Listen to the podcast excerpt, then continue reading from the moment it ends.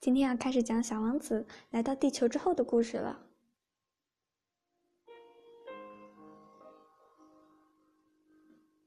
都躺好了吗？准备酝酿睡意了吗？小王子终于要来地球啦！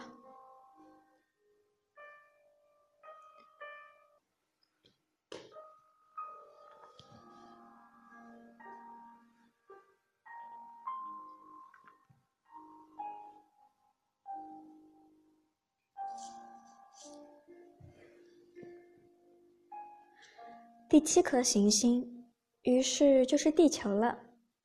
地球可不是一颗普通的行星，它上面有一百一十一个国王，七千个地理学家，九十万个实业家，七百五十万个酒鬼，三亿一千一百万个爱虚荣的人，也就是说，大约有二十亿的大人。为了使你们对地球的大小有一个概念，我想要告诉你们。在发明电之前，在六个大洲上，为了点路灯，需要维持一支为数四十六万二千五百一十一人的真正大军。从稍远的地方看过去，它给人以一种壮丽辉煌的印象。这支军队的行动就像是歌剧院的芭蕾舞动作一样协调而优美。首先出现的是新西兰和澳大利亚的点灯人，点着了灯。随后，他们就去睡觉了。于是，就轮到中国和西伯利亚的点灯人走上舞台。随后，他们也藏到幕布后面去了。于是，就又轮到俄罗斯和印度的点灯人了。然后就是非洲和欧洲的，接着是南美洲的，再就是北美洲的。他们从来也不会搞错他们上场的次序，真了不起。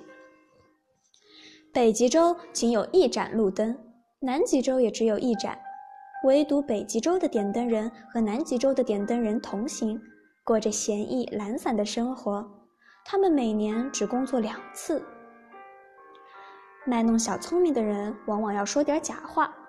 当我跟你们谈到点灯人的时候，我就不那么诚实，险些使那些不了解我们地球的人产生错觉。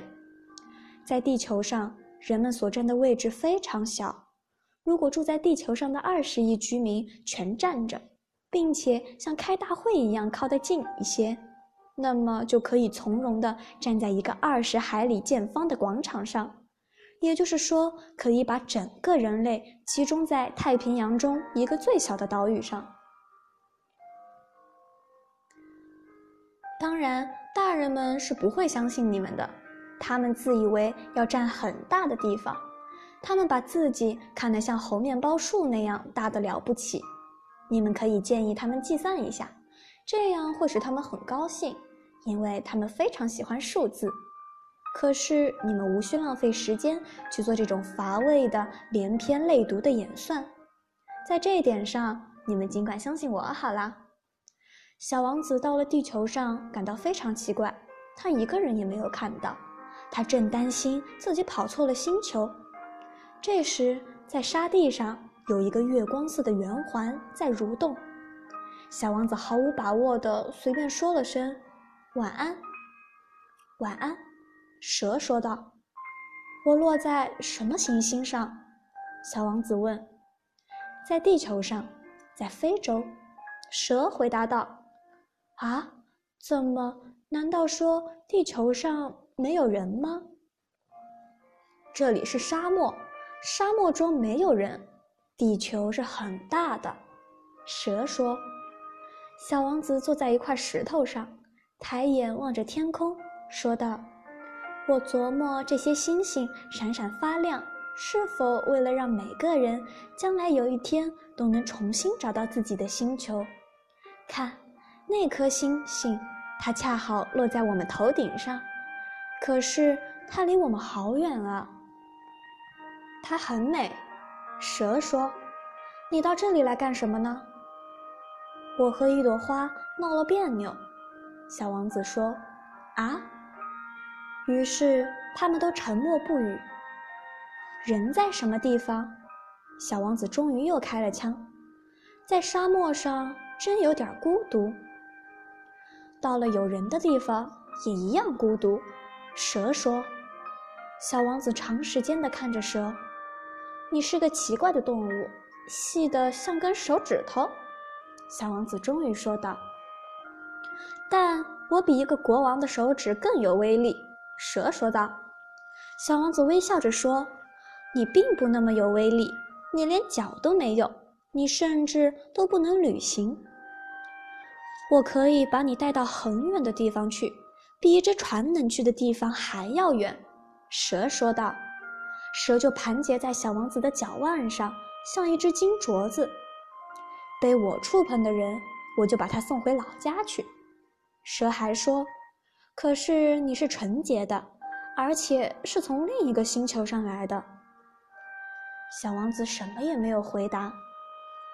在这个花岗石的地球上，你这么弱小，我很可怜你。如果你非常怀念你的星球，那时我可以帮助你。我可以……啊，我很明白你的意思，小王子说。但是你为什么说话总是像让人猜谜语似的？这些谜语我都能解开的，蛇说。于是他们又都沉默不语。小王子穿过沙漠，他遇见过一朵花，一个有着三片花瓣的花朵，一朵很不起眼的小花。你好，小王子说。你好，花说。人在什么地方？小王子有礼貌地问道。有一天，花曾经看见一支骆驼商队走过。人吗？我想大约有六七个人。几年前我见过他们，可是从来不知道到什么地方去找他们。风吹着他们到处跑，他们没有根，这对他们来说是很不方便的。再见了，小王子说。再见，花说。小王子爬上一座很高的高山。过去他所见过的山，就是那三座只有他膝盖那么高的火山，并且他把那座熄灭了的火山就当做凳子。小王子自言自语地说道：“从这么高的山上，我一眼可以看到整个星球以及所有的人。可是他所看到的，只是一些非常锋利的悬崖峭壁。”你好，小王子试探地问道。“你好，你好，你好。”回音在回答道。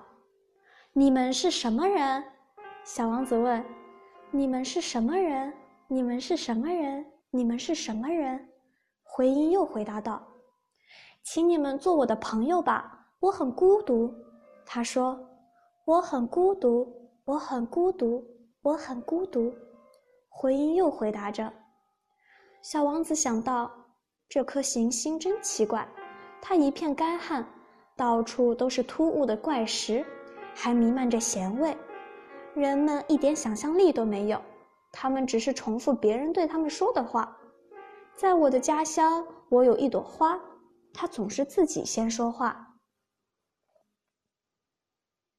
在沙漠、岩石、雪地上。行走了很长的时间以后，小王子终于发现了一条大路。所有的大路都是通往人住的地方的。你们好，小王子说：“这是一个玫瑰盛开的花园。”你好，玫瑰花说道。小王子看着这些花，它们全都和他的那朵花一样。你们是什么花？小王子惊奇地问。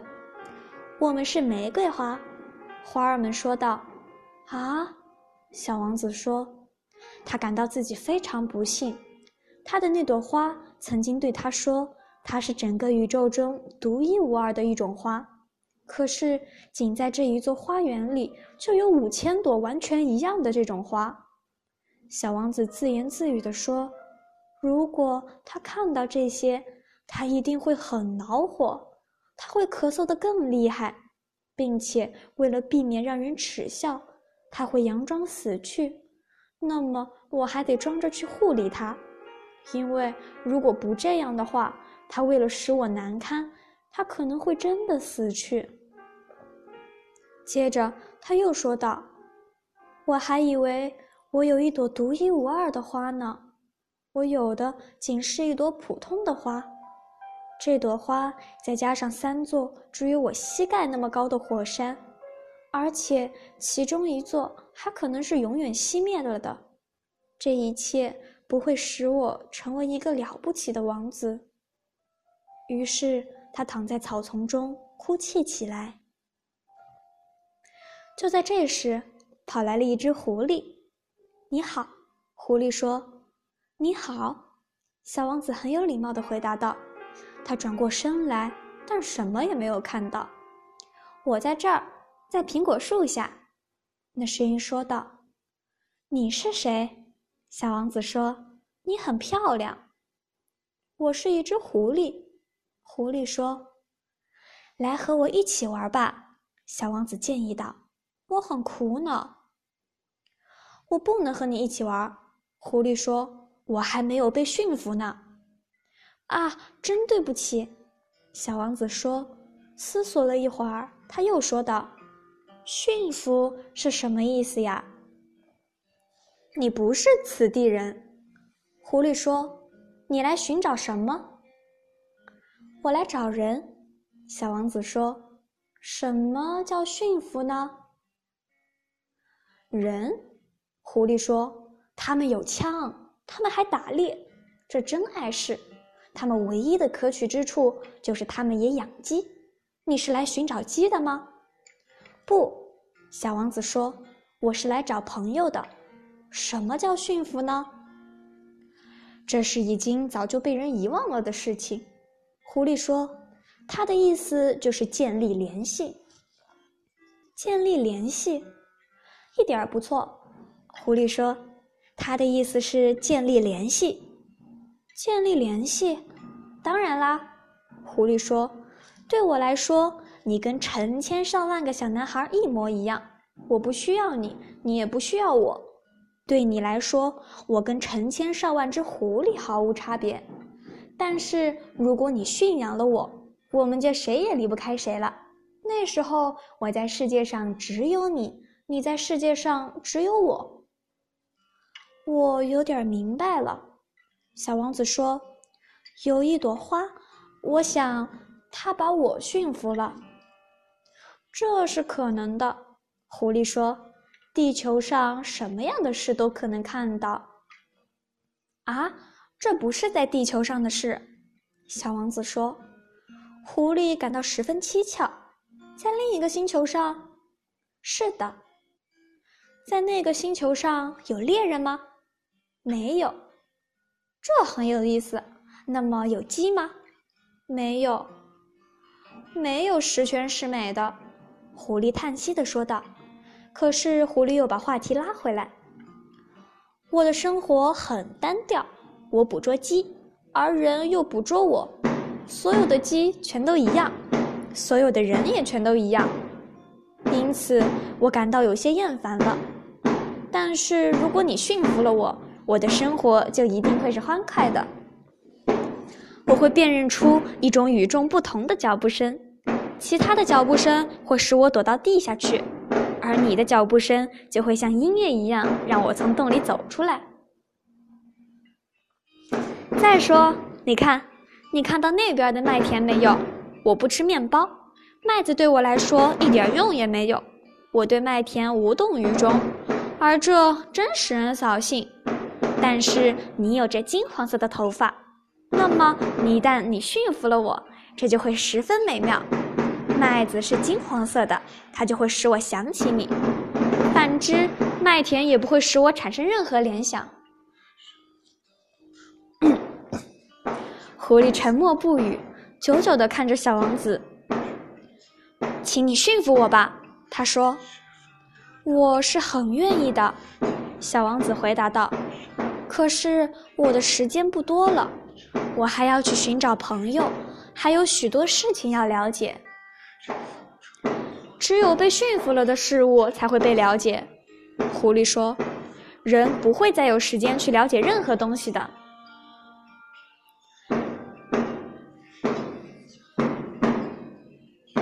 好的，祝大家发财，各位。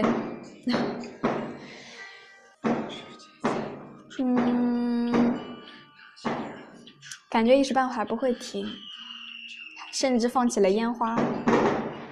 那么今天就到这里吧，各位，希望大家发大财。各位晚安。